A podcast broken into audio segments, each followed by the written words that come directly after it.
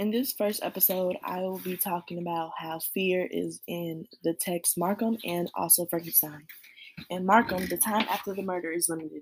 The murder has intensified Markham's nerves. As a result, he is easily startled and alarmed by the internal noises and shadows he hears and sees in inside of the shop. Ticking and striking clocks, footsteps running past the shop, shadows cast by flittering candles and the dim light outside.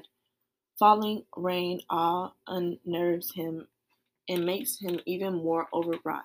Martin rethinks about the crime and imagines that he his neighbors somehow know of his crime and are planning to punish him. All these alarms and fears make him feel like he is not the only one at the shop.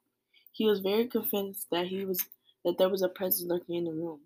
When the visitor reveals himself, he tells Markham, I should warn you, resumed the other, that the maid has left her sweetheart earlier than usual and will be here soon. Louis 9. Markham tries to hurry and get the money before she comes. Fear is also brought up in Frankenstein.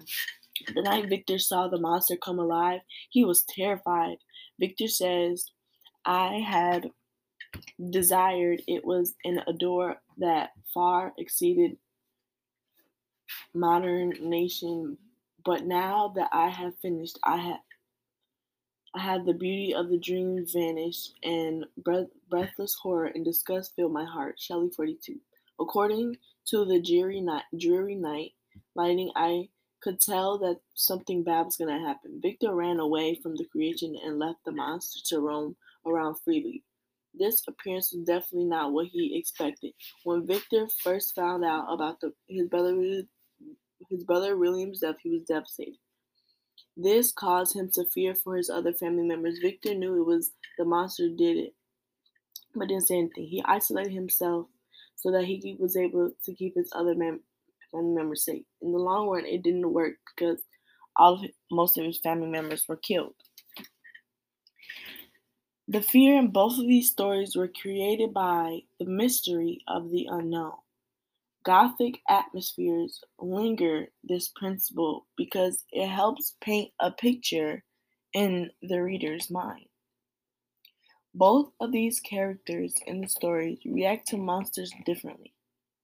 Markham provoked his evil conscience, conscience wrong by owning up to his mistakes and telling the maid that he killed this dealer Meanwhile, Victor ran away from recreation, which created even more problems because he didn't teach this monster anything else. This is how they reacted to these monsters differently.